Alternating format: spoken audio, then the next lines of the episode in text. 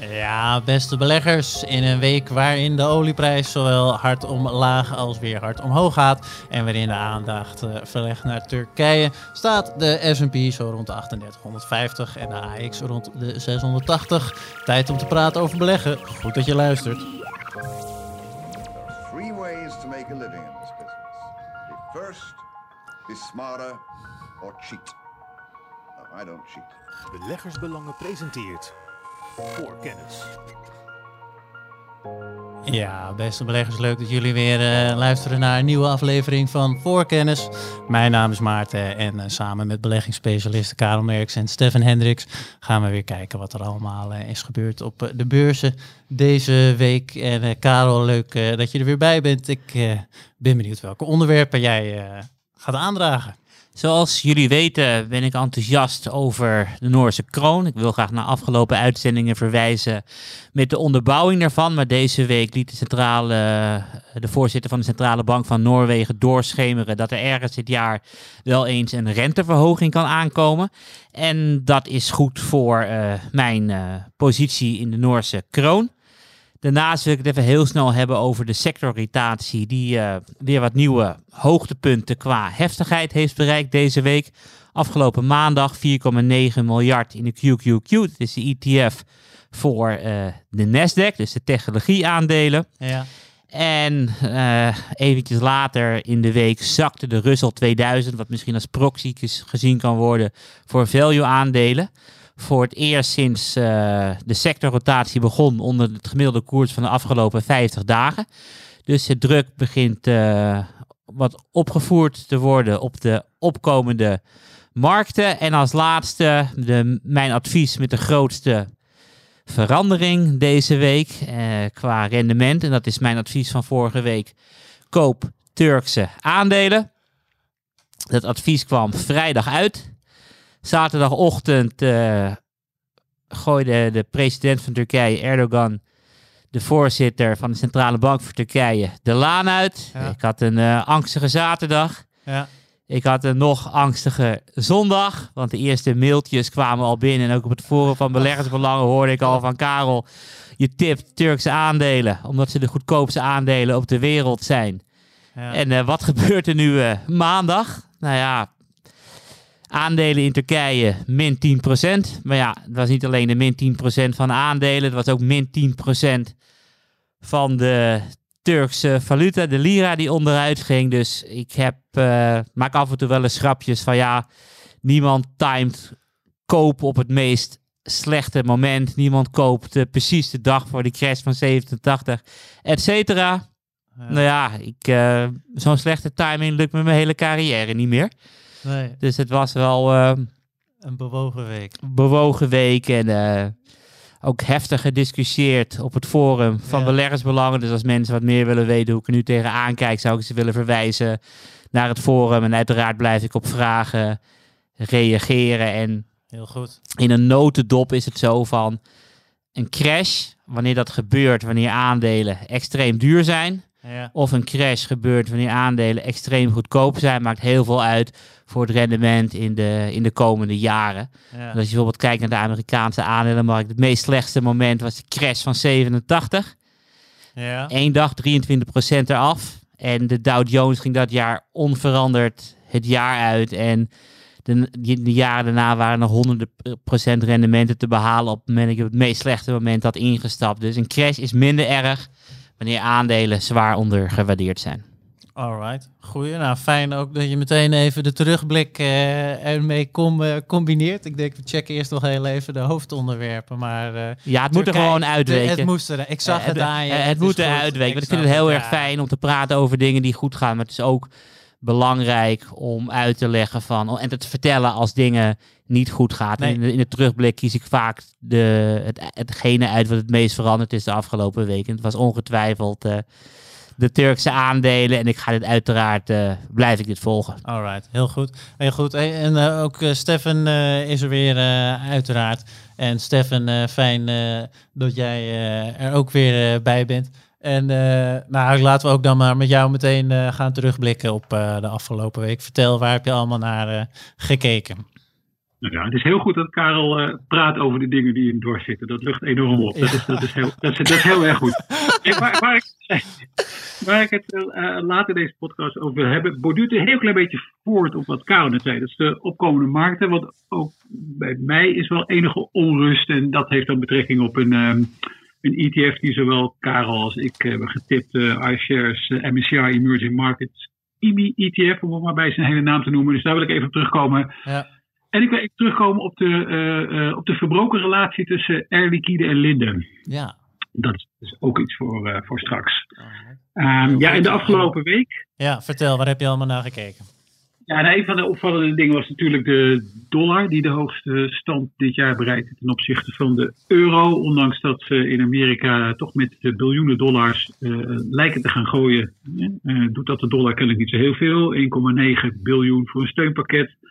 Wie weet ook nog wel 3 biljoen voor een, een, een, pakket investeringen voor infrastructuur, onderwijs en duurzaamheid. Maar dat deed de dollar niet veel. Hm. En vorige week heb ik gezegd dat ik uitkeek naar de cijfers van Enel. Uh, aandeel dat ik ook zelf in portefeuille heb, Italiaans nutsbedrijf. Gelukkig ja. uh, eigenlijk helemaal volgens verwachting, misschien zelfs nog wel iets beter. Dus net de winst iets beter. Uh, dividend voor over 2020 nog ietsje hoger dan verwacht. En wat mij betreft, en voor onze portefeuilles nog iets belangrijker. Enel geeft ook een, wat zij dan noemen, een dividendgarantie af voor de komende jaren. Dus voor dividenden over de jaren 2021 tot en met 2023. Oké. Okay ja, dat hebben ze nog maar eens een keertje herhaald. Ze zijn er echt ontzettend zeker van. En sinds ik Enel, nou, ik denk zes jaar geleden, in de defensieve portefeuille heb uh, ingebracht. Op basis gewoon eigenlijk van een verbeterd model, van een verbeterd uh, bestuur. Hebben ze gewoon ieder jaar hun, uh, hun beloftes gehouden. soms heb ik het gevoel dat ze een beetje lijden onder het feit dat het dan een Italiaans bedrijf is waar nog allerlei andere zaken misschien een rol zouden kunnen spelen. Maar het is in deze sector sowieso, vind ik, een, een topaandeel. Maar ook voor inkomensbeleggers is dit gewoon een, een topaandeel waar je ook de komende jaren qua inkomen in ieder geval goed mee zit. En wat ik ook wel mooi vind, want ik, als je naar NL kijkt, in de afgelopen vijf jaar is het dividend met gemiddeld 20% per jaar verhoogd.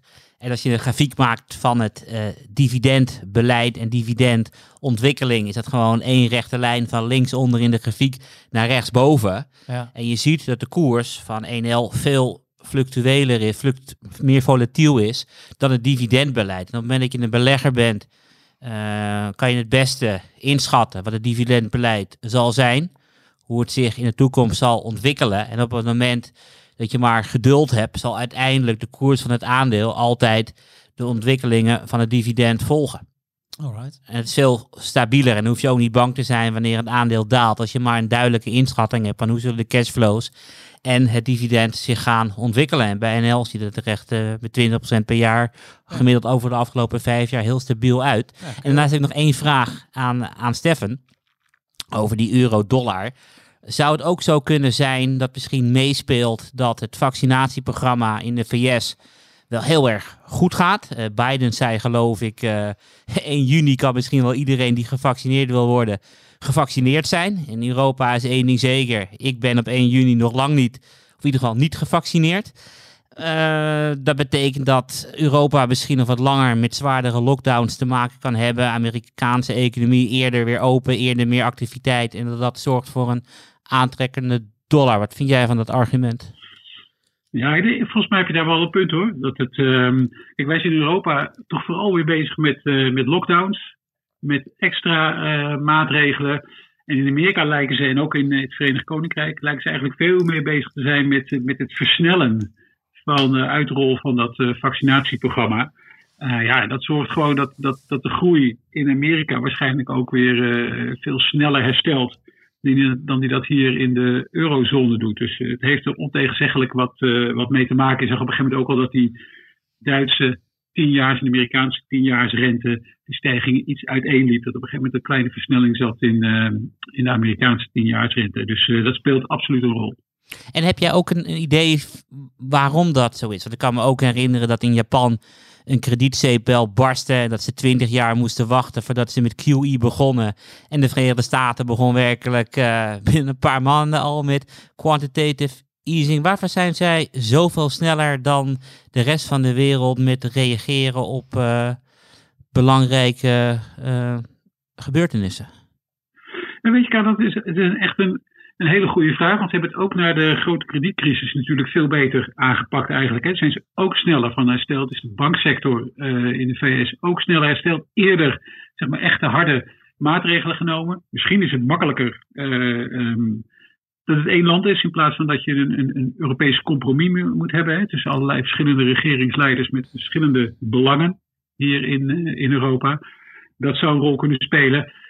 Eerlijk gezegd, Karel, dat uh, het een tijd lang leek dat het natuurlijk in Amerika ook helemaal niet zo goed ging. Hè? Want de besmettingen liepen daar op een gegeven moment ook heel erg hard op. En dan keek ik ook wel eens, wat zijn ze daar nou eigenlijk in de VS aan het doen? En ik ben ook best wel verrast door de snelheid van uh, de uitrol van het vaccinatieprogramma daar. Dat is echt, uh, um, ja, het lijkt iedere keer wel een, een acceleratie in te zitten. Terwijl we in Europa iedere keer maar een beetje aan het haperen zijn. Ja, en dan dat blijkbaar om terug te zien uh, in een sterkere dollar. Want er stond even voor, ik mis nog het begin, maar stond op het hoogste niveau in het jaar ten opzichte van de euro. Uh. Dit jaar. Dit, dit jaar. jaar. oh 2021. Alright, hele goed. Alright, leuke. Nou, we gaan kijken hoe het uh, verder vervolg krijgt. Tijd om verder te gaan naar de volgende onderwerp.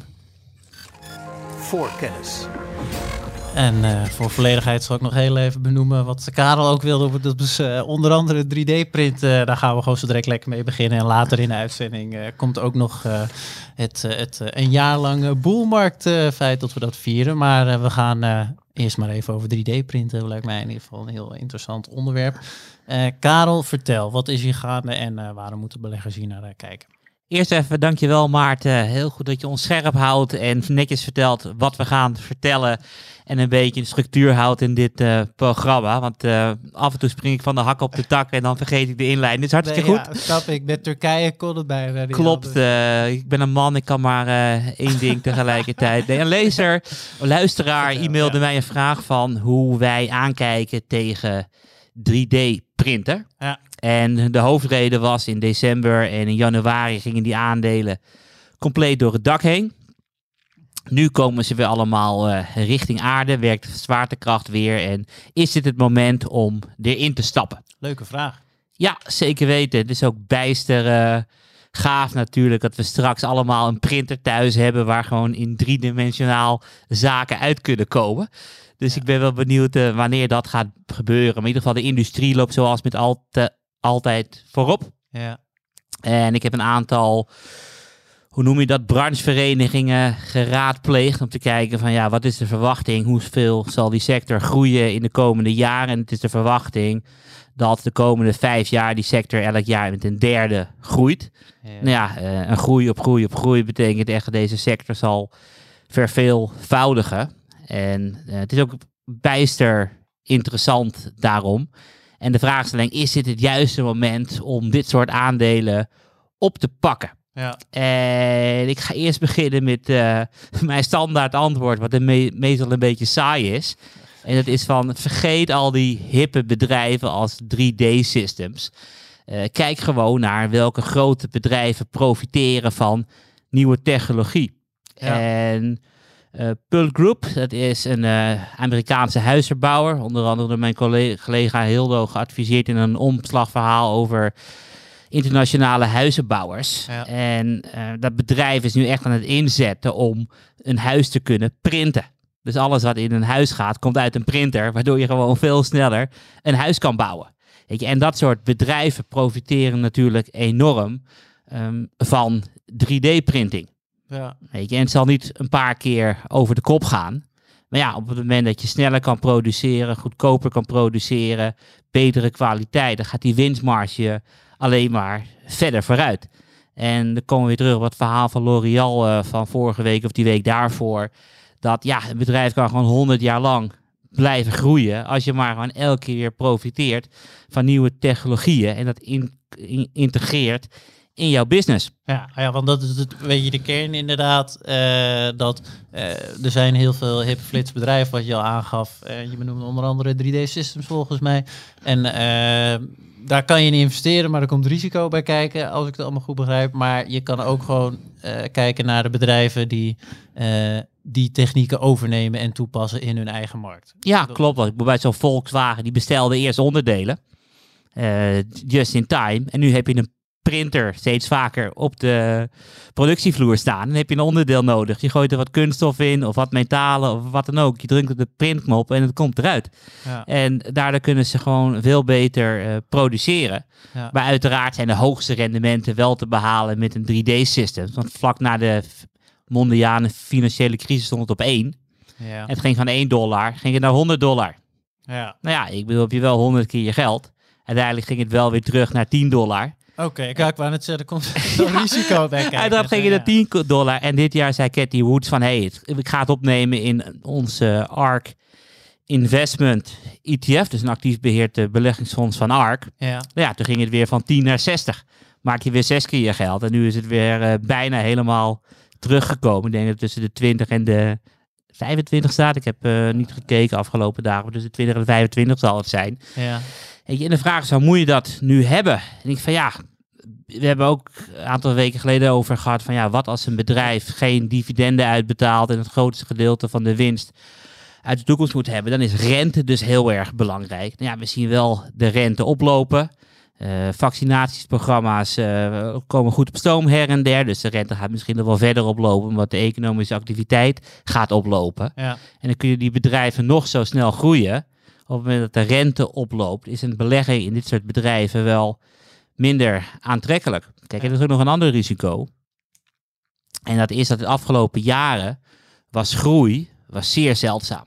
Je zag het alleen bij een aantal, heel kort door de bocht, bij een paar grote Amerikaanse technologiebedrijven. En dat was het.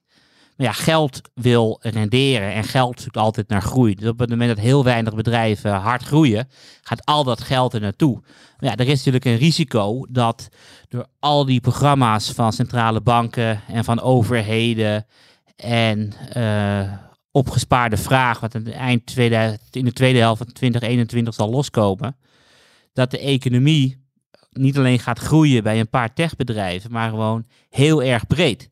Ja. En dat betekent dus dat die technologieaandelen niet meer tegen een premie mogen noteren, omdat bijna niks groeit. Ja. En als dat weer meer naar een normale waardering gaat, wat in het verleden normaal was, dan gaat ook die waardering naar beneden. En er zijn zoveel voorbeelden van perioden dat eh, bedrijven heel hard groeien en dat het rendement heel slecht was. Weet je, ik wil mijn favoriete voorbeeld is 2000, 2010, Nasdaq weer.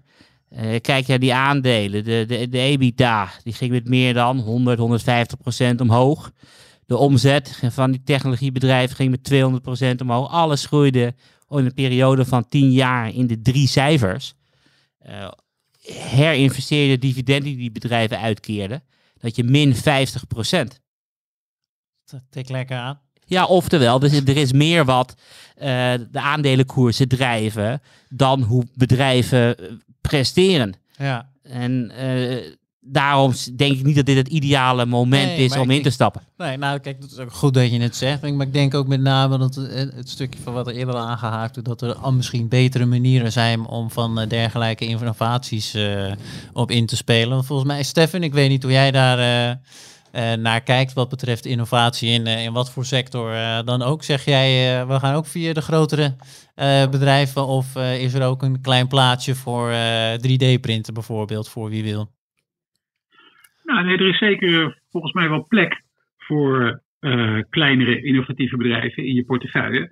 Alleen je moet even goed de, eh, de risico- en rendementsperspectieven eh, wel onderscheiden. Dus als ik maar eens even eh, Ja. eh, hou bij een sector waar ik al lang mee bezig ben, dus dat is pharma en biotech.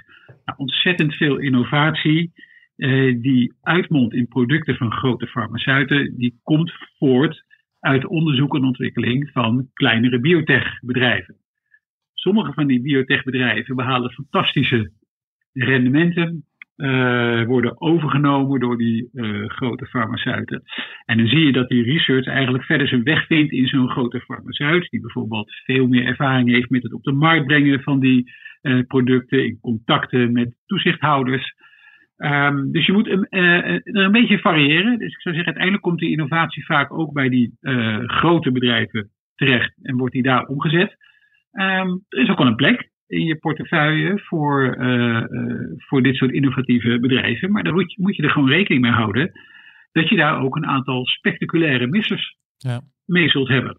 Ja. En um, uh, ja, uit, uit, eigen ervaring kan ik ook wel spreken. Ik heb ook wel het geschreven in het verleden over um, Unicure en Regenex Bio. Dat zijn echt heel erg innovatieve bedrijven op het gebied van gentherapie. Mm -hmm. Ja, hebben fantastische dingen gedaan. Uh, maar de koers van Unicure is wel gehalveerd. Nadat ze notabene een overeenkomst hadden gesloten met een, uh, een grotere farmaceut. Die, uh, die mogelijk die technologie naar de markt gaat brengen. Dus je moet er wel rekening mee houden. Dus je moet niet de meerderheid van je portefeuille in dit soort bedrijven hebben. Want dan slaap je denk ik heel slecht. Ja. Maar dat er een plek is, dat, dat vind ik ook wel. Alright, nou, goed. Ja, nou, leuk. Ja, ik ben ook benieuwd wat 3D-printen gaat brengen in de toekomst. En dat was ook wel hartstikke leuk dat een lezer, luisteraar het opgestuurd had. Want ik wil toch weer eventjes naar 3D-printer gekeken. En ik bedoel, als je zo'n branchevereniging rapport lezen, denk je van...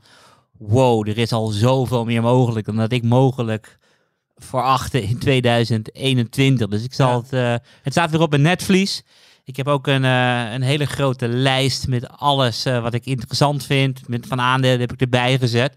Ja. Dus ik ga sowieso nog een keertje hier bij voorkennis er aandacht aan besteden. Of ik schrijf er een keer een column over. Met de achtergrondartikel in de beleggersbelangen. Dus uh, bedankt. En mochten luisteraars nog meer sectoren hebben. Stuur ons vooral een mailtje uit voorkennis.beleggersbelangen.nl U weet ons te vinden. Alright, heel goed. Tijd voor het volgende onderwerp. Voorkennis. En uh, dat gaan we doen aan de hand van uh, de industriële gassensector eigenlijk. En dan met name twee specifieke aandelen die daarin uh, opereren. Stefan, dat zijn Linde, een van jouw favoriete aandelen. En ook Air Liquide. En daar is wat gaande. Vertel. Ja, dat is, ik heb het hier een aantal weken geleden al eerder gehad over deze sector. Het is een van mijn favoriete sectoren. wordt eigenlijk gedomineerd door, door drie bedrijven. Daarvan zijn Linde en Air Liquide uh, veruit de twee grootste. Uh, en normaal gesproken lopen de koersen van die twee redelijk in lijn. Dus bijna als een soort Siamese tweeling gaat dat. Dus sinds oktober 2019 en medio februari nou, waren ze allebei met ongeveer 44% gestegen. Maar sinds Air de jaarcijfers heeft gepubliceerd, dat was dus begin februari, is Linde gewoon nog even lekker 9% verder gegaan. En komt Air Liquide nog niet tot een koersstijging van 1%. Dat is eigenlijk voor het eerst sinds lange tijd dat ze zo ver uh, uit elkaar lopen. Want die bedrijven bedienen min of meer dezelfde markten met dezelfde uh, producten. Zijn allebei echt uh, de marktleider.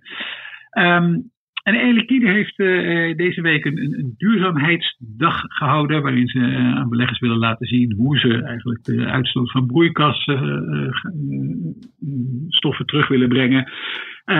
En wat ze met hun waterstofomzet willen doen, want dat is natuurlijk voor beleggers heel erg aantrekkelijk. Hè? Die willen ze van, van, van 2 miljard nu tot aan uh, 6 miljard laten groeien in 2035.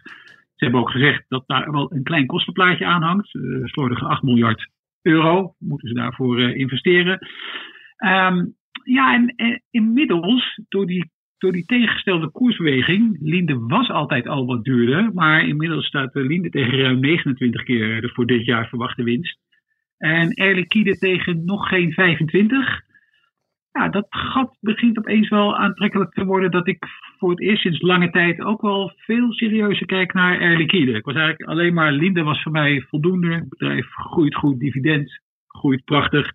Management is top, vind ik. Het oude management van uh, Prax Air. Maar het waarderingsgat met Air Liquide uh, groeit iets. Alle verwachtingen over Air Liquide zit inmiddels wel in de koers. Want ja, Liquide heeft begin februari gezegd, nou ja, misschien moeten we onze rendementsdoelstellingen voor het rendement op het ingezet kapitaal als gevolg van de coronacrisis ietsje verder vooruitschuiven. Dus 1, 2 jaar vooruitschuiven. Nou, dat weet iedereen nu wel. Um, maar mijn uh, beleggingsvingers beginnen nu wel een klein beetje te jeuken ook bij Air Liquide. Ja, en wanneer, Voor het eerst sinds lange tijd. Ja, goed. Ik ben, ik ben dan benieuwd, want wanneer zet je... Uh, want je, stel je wil bijvoorbeeld alleen een sectorfavoriet in je portefeuille hebben. Even hypothetisch. er komt een moment dat de een beter gewaardeerd is dan de ander. maar je wil ook niet elke keer stuiftje wisselen bij wijze van spreken. Dus wanneer neem je dan eventueel zo'n besluit om of te draaien of te splitsen. Hoe uh, gaat het eventueel in zijn werk? Ben ik op zich benieuwd naar.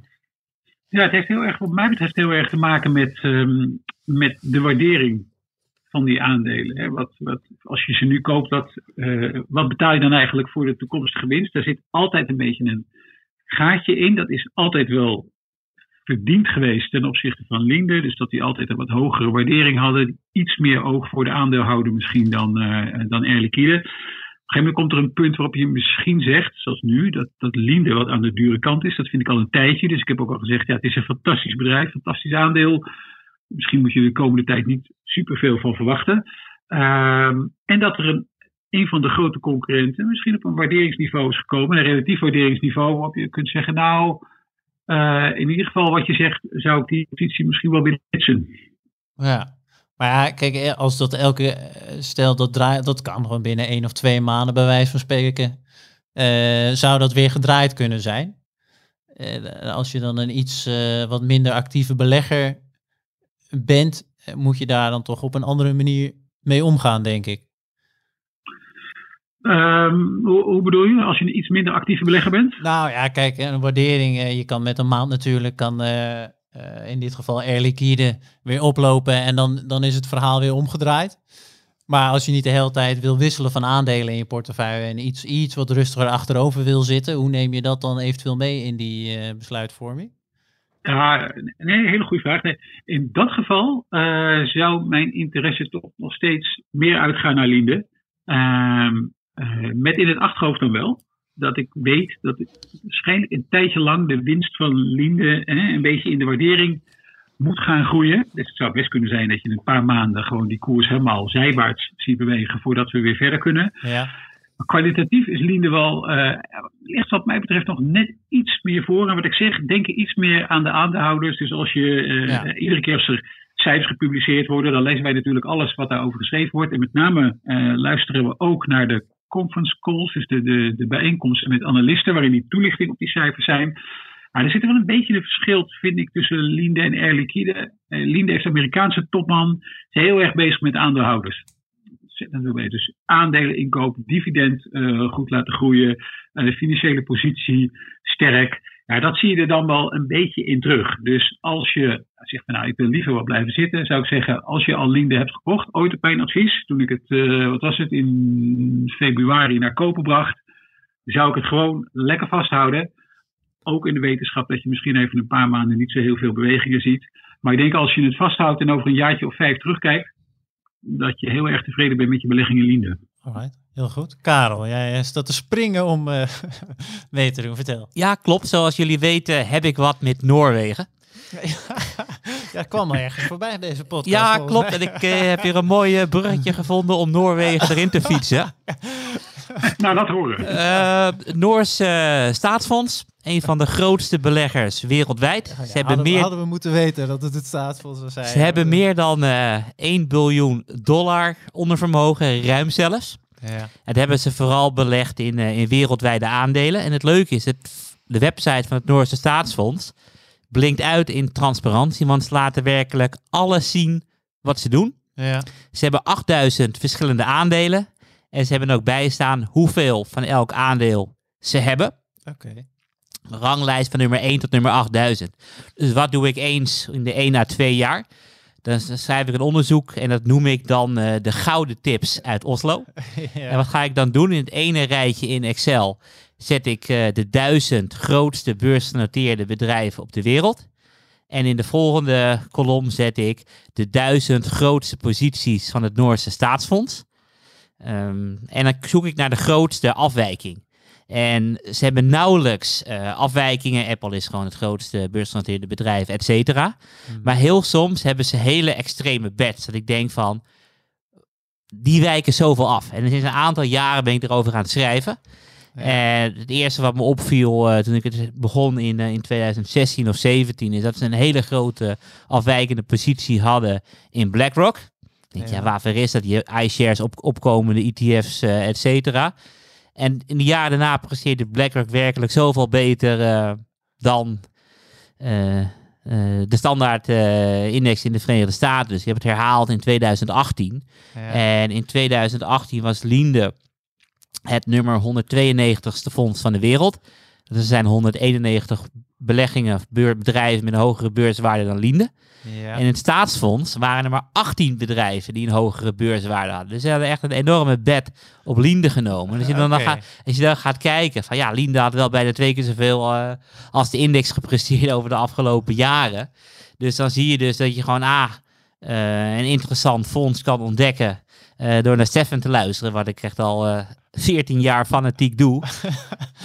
Uh, maar ik ben ook altijd op zoek naar nieuwe manieren om dit soort beleggingen te vinden. En een daarvan zijn mijn gouden tips uh, uit Oslo, waar natuurlijk ook weer Linde toen uitkwam. En ik was alweer vergeten dat ik dat een tijdje niet gedaan heb. Dus ik denk dat ik binnenkort maar weer voor de beleggersbelangen tijdschrift echt een onderzoekje ga doen over wat de huidige gouden tips zijn uit Oslo. Ja, goeie. Nou, eens kijken of Air Liquide er ondertussen uh, bij komt te staan in plaats van Linde. ik, hou het, ik hou jullie op de hoogte, heren heel goed. Hey, uh, leuk, uh, leuk onderwerp, uh, Stefan. Voorkennis.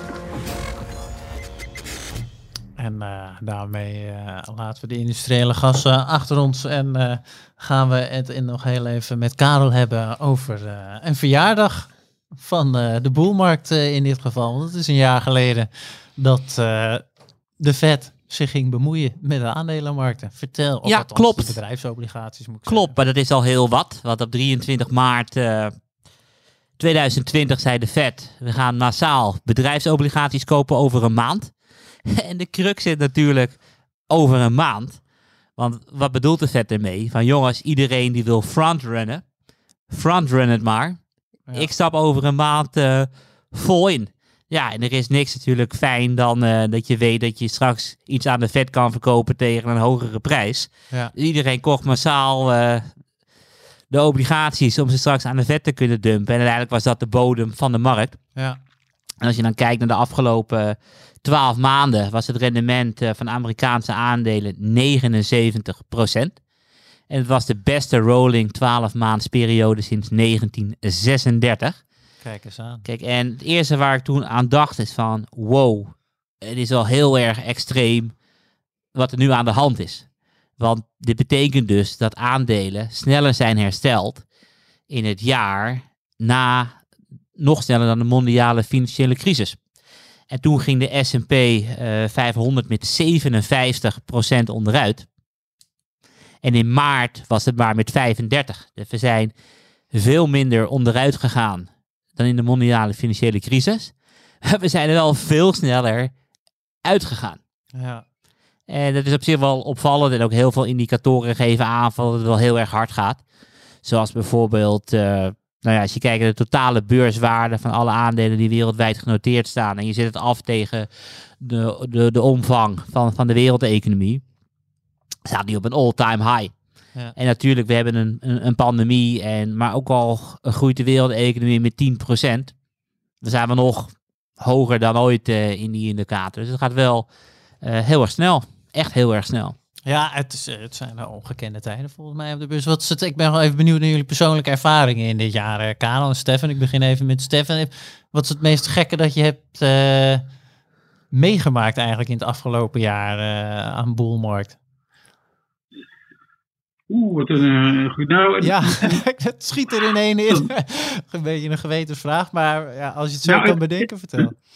Nou, het hele idee dus, uh, Maarten, dat je um, uh, kwalitatief topbedrijven kon kopen eigenlijk in een relatief korte tijd tegen een totale afbraakprijs soms. Dus we hebben het over Linde gehad. Die heeft volgens mij de, als ik me niet vergis, de 165 geloof ik aangetikt. Staat nu denk ik 226. Uh, dat is een flinke winst voor een bedrijf van dergelijke omvang. Zo kun je nog honderden uh, voorbeelden bedenken. Het was een relatief uh, ook weer snel herstel. Dus het klapte onvoorstelbaar hard in elkaar. En het veerde ook weer onvoorstelbaar hard op. En ja, mij viel op eigenlijk, en soms dan ben je bijna te laat met reageren. Hoeveel fantastische bedrijven je wel niet had kunnen kopen tegen prijzen die echt ja. belachelijk zijn, bijna. En jaren later, hè, with hindsight, hè, als je erop ja. terugkijkt, zijn het helemaal belachelijke uh, prijzen natuurlijk. En het tweede, uh, Maarten, is, en dat is natuurlijk, uh, Karel zegt, ja, we hebben een jaar lang, dus de, de, verjaardag, zeg maar, van die, de, de eerste verjaardag van die, van die boelmarkt sinds die, die klap, sinds de mhm. coronaklap. Ja, maar je natuurlijk ook een beetje, je wordt er snel vertekend je beeld daarvan. Dus je zegt, oh, ik heb aandelen in portefeuille die zijn misschien nu 40, 50, 60 procent gestegen in een jaar tijd. Ja. Oh, dat is wel heel erg veel. Ja. Moet ik ze nu niet verkopen? Ja, daar, ja. dan moet je eigenlijk ook denken van, oh, ja, maar wat is nou nog het perspectief van die aandelen? Is de waardering nog steeds redelijk? Heb ik aandelen nog steeds in portefeuille met een, uh, met een goed winstpotentieel? Dus het free cash flow genereert het vermogen van die aandelen nog steeds goed? Kan het dividend nog steeds groeien? Dan hoef je eigenlijk niet zoveel te doen. Dus wat je altijd bij dit soort verjaardagen ziet, is je krijgt altijd die percentages voorgeschoteld. Het is met zoveel procent gestegen, zoveel procent. Ja, dat is inderdaad, dat is mooi. Maar dan de vraag hoe nu verder. Ja. Dat is wel heel belangrijk. En, en, en wat ik net zei, is denk ik een eerste stap om de vraag hoe nu verder te beantwoorden. Ja, goeie. Schitterende duiding. Karel, vertel, je wilt erop ingaan. Ja, die vraag stel je uiteraard ook uh, aan mij. Nou, nee, nee ja. Je zei jullie, uh, Maarten, uh, de beide handen, jongen. Die laten. vertel, vertel. Ik ben heel benieuwd. Nee, ik denk altijd na van, weet ik nog waar ik toen was, vraag. ja. Wat ik bedoel, kijk, je hebt in 2010 had je de flash crash. Ja. Ik weet nog precies waar ik was. Ik was drie huizen naast mijn vader. Ik was onderweg naar mijn vader. Ik keek naar mijn mobiel. En uh, ik check misschien wat de vaak koersen. En het ging van min 1% in de Dow Jones en min 10%. Ja. Ik denk, hup, ik heb app de Menno van, uh, nou ja, wat woorden die ik niet in de uitzending kan uh, herhalen. maar ik weet precies waar ik was, weet je. En dat soort momenten staan ook in, in 2001, weet ik nog wel, dat ik achter Teletech zat met mijn technologie aandelen. En dat de Nasdaq in één keer 10, 15 procent voor de hele index omhoog schoot. Omdat de, de vette rente twee kwartjes uh, verlaagde, onverwachts. En als ik dan terugdenk het afgelopen jaar, weet ik nog waar ik toen was, toen wat gebeurde. Hmm. Kijk, het enige wat me echt bijstaat, is dat het uh, half één, kwart voor één was uh, op een maandag. Uh, en dat Air France KLM met 30, 40 procent omhoog schoot. Omdat Pfizer meldde dat ze een vaccin hadden. Dus die dag staan we nog helemaal bij. Dus, en, en als je gaat nadenken, heb je, ja, je kan nu denken, ja, we hebben GameStop gehad en we hebben Plug Power gehad en dergelijke. Maar dan heb ik nergens nog meer een idee van. Ik heb geen flauw idee waar ik toen was. En ik weet alleen nog precies waar ik was, op welke stoel ik zat en wat er gebeurde toen het Pfizer-vaccin kwam. Dus dat heeft voor mij wel de meest blijvende indruk gemaakt van het afgelopen jaar. Ja, alright. Ja, goed. Ja, ik vond zelf, uh, ik gooi ook gewoon. Uh, ja, je mag ook meepraten, ja, maar heel goed. Nee, de versnelling van de digitalisering, dat staan we nog heel erg bij. Dat al die uh, techbedrijven daar natuurlijk ook enorm op reageren. Ja, omdat gewoon ja, de maatschappij binnen bijna drie maanden uh, digitaliseren voor vijf jaar. Uh, ja, die heb ik ook gehoord. Maar, heb, maar kan, jij, kan, jij een voorbeeldje eh, daarvan noemen? Want ik bedoel, ik skypte al voordat er een pandemie was. Um, kijk naar wat je met je nou, mobiel doet. Ik bedoel, ik Netflix al. Wat heb jij ervan gemerkt dat er vijf jaar naar voren is gehaald naar één jaar? Nou, ik denk, uh, misschien is het naar voren gehaald wel anders. Maar ik denk dat een heel veel groot deel van de maatschappij veel bekender is geworden uh, met het gebruik van internet en dus alle diensten die ja, dus eigenlijk zeg, Dus eigenlijk zeg je dat de, een bepaalde groep van de samenleving minder achterloopt. Wat, uh, ja, dat zou een samenvatting kunnen zijn. Maar dat zag je wel terug natuurlijk in alle internetwinkels en aandelen daarvan die uh, ja, enorm profiteren. Salando's en weet ik wat allemaal. Dus dat, dat stond mij nog het meeste bij. Maar leuk. Het is een, het is een zeer bewogen jaar geweest natuurlijk. En we gaan met z'n allen eens meemaken wat er nog meer aankomt de rest van 2021.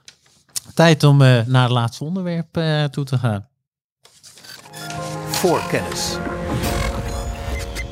En dat is uh, niet zomaar een onderwerp. Dat uh, gaat om de opkomende markten. Uh, daar wil Stefan het graag over hebben. En dan met name ook een ETF die beide heren daarin geadviseerd hebben. Stefan, vertel, wat is hier gaande? Waarom moeten we hier naar kijken? Ja, dat is een, het gaat hier om de, de iShares MSCI Emerging Markets IMI ETF, sorry voor de lange naam, maar dat is nou eenmaal een, uh, dat, dat, komt bij de ETF. Ja, die moeten naar de index vernoemd worden. Ja, we zetten, we zetten de ISIN in de show notes. Uh. We zetten de ISIN in, in de show notes. De ticker is korter, die is EMIM, uh, eh, maar, dat, maar dat terzijde. Nee, we hebben het natuurlijk al eerder even gehad over Turkije, wat daar is, is gebeurd. En dat, is, mhm. nou, dat is een redelijk traumatisch uh, voor de beleggers. En, en voor Karel bijvoorbeeld, die daar al meteen natuurlijk heel lang over moest praten. Dus dan weet je dat het, dat het heel erg was. Ja. Ehm, maar on een serious note, um, dat, dat, roept ook altijd de vraag van ja, hoe zit het dan verder met dat blok van die opkomende markten? Uh, is er paniek die overslaat naar andere markten, waardoor de beleggingen die je daar doet misschien ook nog onder druk kunnen komen. En uh, nou, Karel heeft uh, deze ETF getipt. Ik heb hem zelf getipt. Ik heb hem ook persoonlijk in portefeuille. Dus ik merk die koersbewegingen ook, uh, die ondervind ik aan den lijve, zoals dat heet. Mm -hmm. En die, um, die ETF is zeg maar, sinds medio februari met een procent of acht gedaald. Terwijl uh, Speciaal Europe sinds die tijd gewoon een procentje ongeveer in de, in de plus staat. Nou heeft dat niet zoveel te maken met Turkije, want die Turkse aandelen zijn niet eens vertegenwoordigd in uh, deze ETF. Het heeft niet, ook nog niet eens zoveel te maken met Braziliaanse aandelen. Want in Brazilië gaat het natuurlijk in uh, termen van corona ook niet echt fantastisch. Mm. Maar goed, Brazilië heeft een weging van, van ruim 4% in die ETF. Vervelend, maar, uh, maar niet dramatisch. Maar waar, waar de pijn natuurlijk zit, is in de Chinese markt. Ja. Want China heeft een weging van 35% okay. in die ETF. En sinds medio februari is de, de CSI 300, een belangrijke Chinese aandelenindex, met 13% gedaald. Nou, in die ETF zitten hele bekende uh, aandelen als Tencent en Alibaba. Dat zijn uh, de nummers 2 en 3 in, uh, in weging, met allebei een weging van een procent of 5. Nou, daar is best wel veel onrust over, over regelgeving van de Chinese overheid, ook over regelgeving uit de VS. En ja, dat maakt mij wel een wel wat onrustiger over, uh, over deze ETF. Op het moment dat het in China begint te piepen en te kraken, dan, um, en dan komt het wel hard aan. Dus ik denk, ik moet het met jullie bespreken, ook omdat Karel deze ETF ook uh, heeft getipt. En op, lange termijn heb ik wel vertrouwen in het groeipotentieel van uh, opkomende markten en daarmee ook in het groeipotentieel van die bedrijven. Maar er zit er met name in de relatie tussen China en de VS en misschien inmiddels ook wel tussen China en Europa. Ja. Misschien wel bepaalde pijnpunten die die bedrijven ook gewoon echt kunnen uh, raken. En ik weet dat Karel volgens mij Tencent uh, redelijk goed volgt. Nou ja, dus ik denk, ik gooi deze even de groep. Want ik vind het zelf een, inmiddels wel een positie waar ik iets nerveuzer van word. Ja. Ik word er ook iets nerveuzer van, Stefan. En wat ik denk, en ik weet niet of het klopt, maar ik ben nieuwsgierig ook naar jouw mening erover. Even een zijsprongetje. China was de eerste die last had van de pandemie. China was ook de eerste die uit de pandemie kwam. China was ook de eerste die uh, begon met de economie te ondersteunen. En in de afgelopen weken is China vooral die steunmaatregelen aan het afbouwen. Ze zijn dus onder andere credit een beetje aan het uh, afknijpen, et cetera. En is het misschien uh, een voorbode voor wat er in het Westen gaat gebeuren als hier de, de maatregelen worden afgebouwd? Dus en, en dat is één waar ik aan denk, hey, misschien is het wel, uh, dat ze niet aan het stimuleren zijn, maar jullie juist aan het taperen en aan het afremmen. En de reden waarom ik mijn advies niet wil verlagen, omdat ik gewoon echt op de lange termijn heel erg enthousiast ben over Chinese aandelen. En ik denk zelfs dat er uh, een kans is dat de waardering van Chinese aandelen lager is dan dat blijkt uit de cijfers. Want ik zat van de week uh, een podcast te luisteren met meneer Zoe, die vroeger bij uh, Research Affiliate werkte.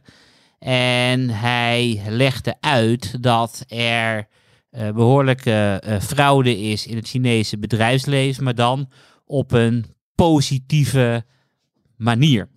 Want... Nou, nou, ik ben wel heel benieuwd wat nu gaat volgen. Vertel. Want hij zat naar de data te kijken en het viel op hoe positief de cijfers van Chinese bedrijven altijd wel zijn. Dus als je dan kijkt hoeveel kwartalen krimp achter elkaar, hoeveel percentage van de bedrijven laat krimp zien, et cetera, is het echt veel lager dan dat je zou verwachten. En de eerste idee is van, hé, hey, er is misschien negatieve fraude aan de hand. Van, er is een slecht cijfer, dat wil het niet eerlijk vertellen. Alleen, hij, hij maakt het punt dat er verborgen reserves zijn. Dus op het moment dat uh, bedrijven hartstikke goed presteren, dan melden ze niet de volledige winst. dan houden ze wat achter de hand. En op het moment dat cijfers dan slecht zijn, dan geven ze die reserves vrij, waardoor er net weer een plusje ontstaat. En wanneer het bedrijf echt uh, iets heftigs meegemaakt, in de pandemie of, uh, of iets anders, dan rapporteert het cijfers die echt veel en veel slechter zijn dan verwacht. Dat een geheime voorraad weer is aangevuld en ze die cijfers wat beter kunnen outline, een beetje, een beetje kunnen smoeten. Dat ja. vond ik op zich wel een heel erg interessant thema. En hij praatte verder over de toezichthouder in China en de toezichthouder in de Verenigde Staten. En in de Verenigde Staten kijken ze vooral van, houdt het bedrijf zich aan de wet?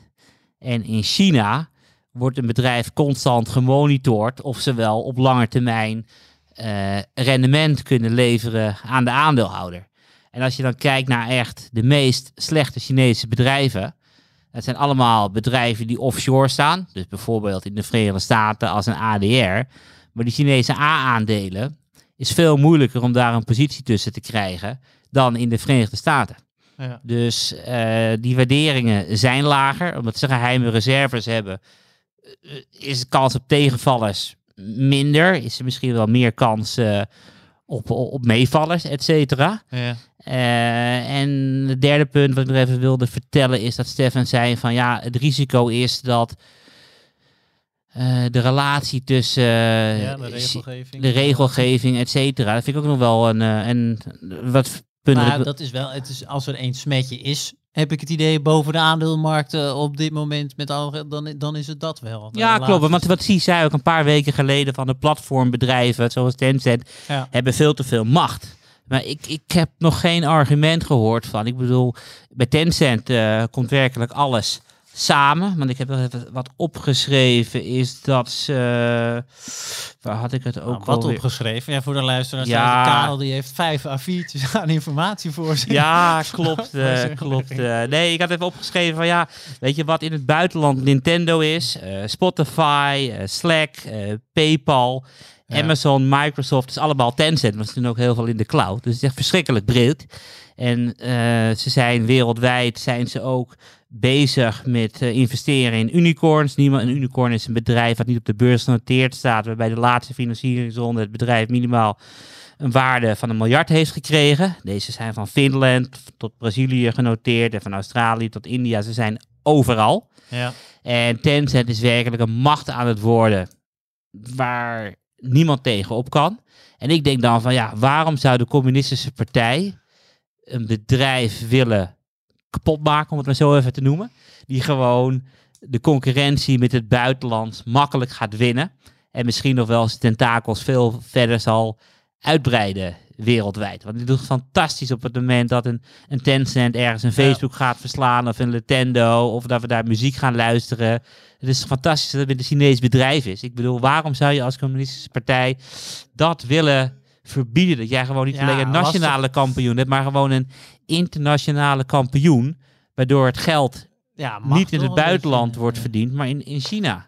Nou ja, Waarom wil je het kapot maken? Goede vraag. Ik denk vinger in de pap houden, onder andere. Stefan, heel kort. Uh, heb jij daar nog uh, toevallig of een antwoord op de vraag of nog uh, even terugkomende op de beleggingen op dit moment, hoe we daarmee om moeten gaan? Nou, ik heb kort een aantal antwoorden op elkaar. Uh, ja, eh, China schroeft misschien zijn stimulerende maatregelen wat terug. En daar maak ik me ook niet zoveel zorgen over. Dat valt wat mij betreft nog onder het kopje prudent beleid. Dat zouden wij misschien hier in het Westen ook wel kunnen doen. Dus daar maak ik me verder niet zo zorgen over. Um, de relatie tussen, uh, de politieke relatie tussen China en Europa en de VS. Ja. Daar maak ik me wel een beetje zorgen over. En op het laatste punt van Karel, ja, waarom zou je die bedrijven stuk maken? Nou, ik heb niet zozeer het idee dat China die bedrijven stuk wil maken, als wel dat ze veel meer dan wij in het Westen er controle over willen houden. En uh, ik heb, uh, ik kan het even niet meer voor de geest halen, maar ook ergens gelezen dat uh, China, de Chinese overheid, eigenlijk misschien wel een soort joint venture zou willen hebben met een aantal van die Chinese bedrijven om de data te beheren. Nou weet ik niet hoe jullie daar tegenover staan, maar het feit dat data van jou misschien ergens terechtkomen bij de Chinese overheid? Wil, wil jij met zo'n bedrijf zaken doen? Is dat een bedrijf dat succesvol internationaal kan groeien? Dat zijn natuurlijk wel punten. Ja. waar je eventueel zorgen over maakt. En dat kan wel echt ten koste gaan van, eh, ja, van de hele eh, status en groei van bedrijven als Tencent en Alibaba, et cetera. Dus het is, ik, ik druk ook zeker nog niet op de eh, verkoopknop. Ik, en ik geloof ook nog in het lange termijn groeiperspectief van China en andere opkomende landen. Ja. Maar je merkt wel dat het, het is wel een thema nu eh, aan het worden. Het drukt ook wel de koersen een beetje. Die, die eigenlijk al, al die eh, zaken die we zojuist besproken hebben, of het nou is terugtrekken van stimulerende maatregelen, extra eh, regelgeving, dat zijn allemaal zaken die werken niet positief door op die ETF op dit moment. Nee, klopt. Want ik was ook wel schokkend dat in Australië was uitgelekt dat de Chinese overheid, wat was het nou van de 10.000 belangrijkste personen buiten China, dat er hele bestanden worden aangelegd van waar de kinderen naar school gaat, wat het privévermogen is van die mensen. En die Australische krant die dat ontdekt had, was van hoe kwamen ze in puntje, puntje aan al die data van die 10.000 belangrijkste mensen uit China. En er zit gewoon een heel department om dat alles bij te houden.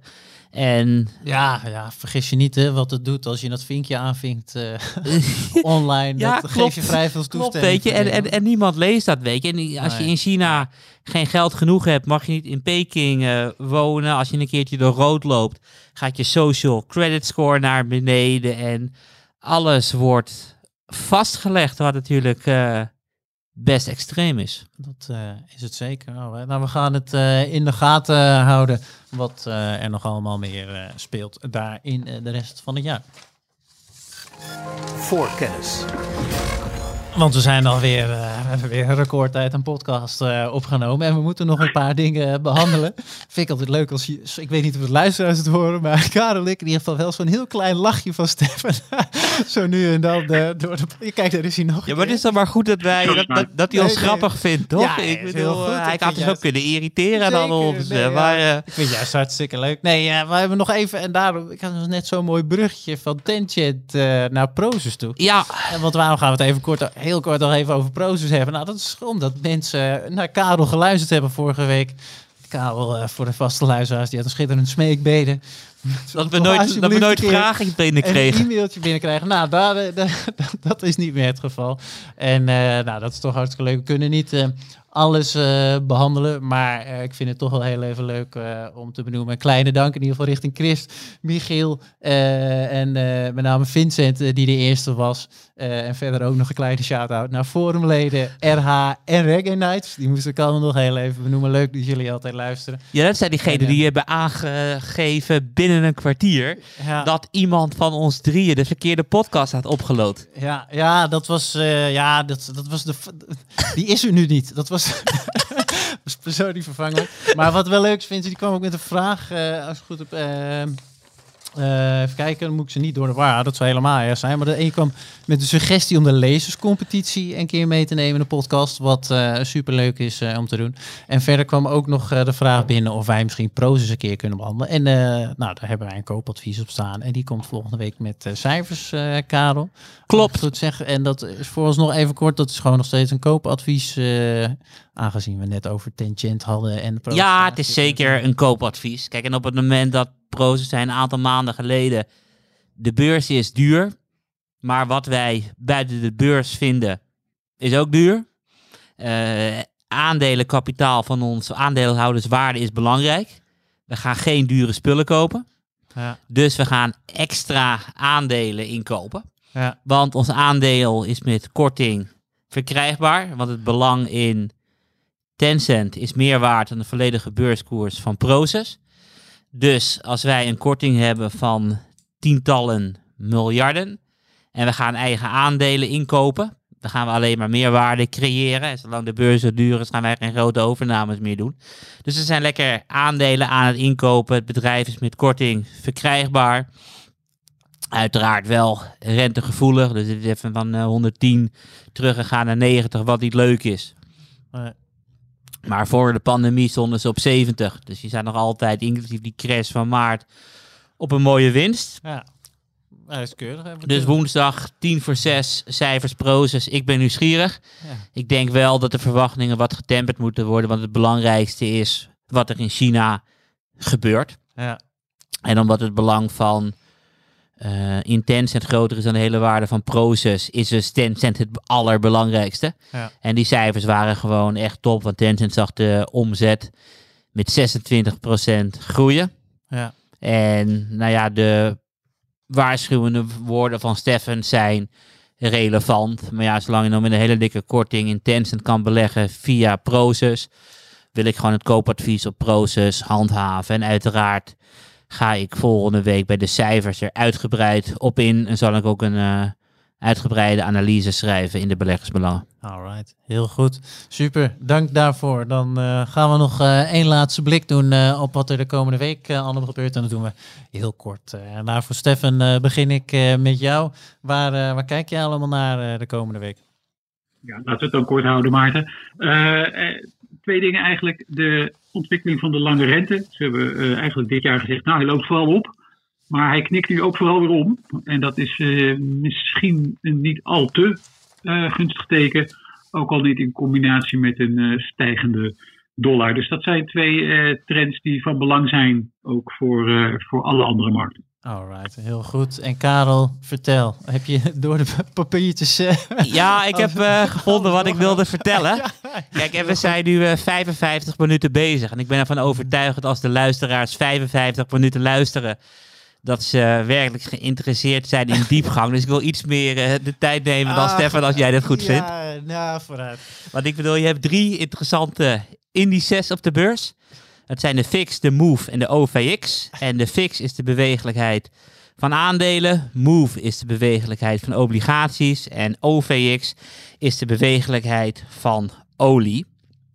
En wie weet er het meest van obligaties? Het zijn de obligatiehandelaren. En waarom zijn obligaties belangrijk? Er is meer schuld dan ooit. Dus als obligaties meer gaan bewegen, wat als eerste de obligatiehandelaren door hebben eronder is, zie je als eerst de move omhoog gaan. Dus de move is iets om in de gaten te houden. Houden in de gaten, schrijven hem op, de move. Heel goed. De OVX is voor oliehandelaren. En olie is een van de grondstoffen die het snelst reageert op economische veranderingen. En wie zien dat, hebben dat als eerste door? Niet de aandelenmannen, nee, het zijn de oliemannen. Die handelen in olie. En het was op zich vorig jaar wel mooi te zien. Want je zag uh, dat de OVX flink aan het stijgen was in, in februari. Waarom? De olieprijs ging hard naar beneden. Omdat in februari er al harde lockdowns waren in Italië, vooral Lombardije, Noord-Italië. De aandelenmannen dachten van ja, het is lekker in Europa, het is in Zuid-Korea, het is in China, het zal niet naar de Amerikaanse beurs overslaan. De S&P is nog altijd op een all-time high en de fix was nog low. Ja. En de afgelopen tijd hebben we dus uh, gezien dat uh, de fix wat naar beneden is gegaan. Dit jaar. Dus met een procentje of 13. De MOVE, bewegelijkheid obligaties, is echter met 25% gestegen. En de OVX is met 30% gestegen dit jaar. Dus de oliehandelaren zijn onrustig. De obligatiehandelaren zijn onrustig. En de fixhandelaren zijn rustig. En dat is iets om, om, om, in, in de gaten te houden. En ja, uh, afgelopen twee, drie dagen is er wel wat uh, ruis in de data gekomen. Omdat een schip met een uh, gewicht van 200.000 ton, dus 200.000 keer 1000 en 400 meter lang, vast staat in het Suezkanaal. Ja. en dan zag je dus de, de olieprijzen oplopen, omdat ruim 10% van de dagelijkse olieproductie door dat kanaal gaat. Alleen aandelen als Shell deden niet mee, omdat zij natuurlijk niet handelen op de huidige olieprijs, maar op de olieprijs voor de komende maanden. Dus allemaal interessante data wat ik uh, in de gaten wil houden. En jij hebt nu allemaal rare gebaren te maken dat ik moet opschieten. Ja, nee, dat valt dus wel mee. Ik ga heel snel uh, naar mijn tweede onderwerp. Oh, dit, dit was er nog. Ik, ik, had twee onderwerpen. Ja, ik bedoel, hallo Maarten. Nou, laten we het uur dan maar ook redden. Heel ja, helemaal top. Uh, dat gaan we doen. Oh, 58 minuten zie ik op mijn klok, dus dat gaan we redden. dat uur voor de eerste keer. Tweede onderwerp. Um, inflatie. De Fed heeft gezegd dat de komende twee maanden de inflatie gaat oplopen. Dat is ook heel erg logisch, want op het moment dat in één keer de economie tot stilstand komt, zoals vorig jaar in maart, dan zie je dus dat er gewoon even deflatie is, dat dus de CPI-indexstand naar beneden tikt. Dus de Fed heeft gezegd van ja, het is allemaal tijdelijk, hoeven niet naar te kijken. Maar ja, ik denk dan van, als zo direct in maart, april. En de cijfers van maart komen dus uit begin april. Wat dus al over een week is. En dan gaan we dus zien dat de inflatie tijdelijk flink gaat oplopen. Vanwege de base effecten. Omdat de inflatie heel laag was in maart en april vorig jaar. Alleen is de beurs rationeel. Die denkt van het is maar twee maanden en daarna zal de inflatie automatisch weer naar beneden komen. Of is de beurs irrationeel? Dat mensen die denken aan de base effecten, die de inflatie zien oplopen, die denken van wow, de inflatie loopt hard op. Ik wil gewoon weg uit obligaties. Ik wil gewoon naar goud toe. Ik uh, raak in paniek, want de prijzen stijgen sterk. En misschien kan er dan wat gebeuren op de beurs vanwege de base effect die gewoon compleet genereerd worden. En iedereen zit in inflatie die er werkelijk niet is. Dus daar kijken de komende week ook wel uit naar hoe die base effecten wel of niet tot uitdrukking komen in de beurskoersen. Alright, heel goed. Wanneer komen de cijfers? Alleen, alleen een, dag, een dag en. Uh, nou ja, je hebt, natuurlijk, je hebt natuurlijk verschillende cijfers. Ik bedoel, je hebt, de, nee, maar, nee, maar je hebt de PMI, je hebt de CPI, oh, et cetera. Je hebt de, de winkelverkoop. En die worden allemaal jaar op jaar berekend. En de eerste cijfers komen op de eerste dag van de maand uit. Uh, de inkoopmanagersindex. En een van de onderdelen van de inkoopmanagersindex is de prijzen die betaald zijn. Dus 1 april komen de eerste datapunten uit. Twee maanden lang. En ik ga er sowieso een onderwerpje aan behouden. En ik ben blij dat het ons voor het eerst gelukt is om langer dan een uur uh, te praten. Alright, nou, heel goed. Dat uh, is mooi. En dan uh, gaan we daar inderdaad volgende week weer op terugblikken. Schitterend benoemde onderwerpen van Karel in dit geval. Ik dank Stefan uiteraard weer voor de fijne bijdrages van deze week. En Stefan, we spreken jou volgende week weer. Tot volgende week. You en uh, Karel, jij uh, bedankt voor de schitterende bijdrages ook weer deze week. En tegen de luisteraar zeggen we uiteraard uh, tot volgende week.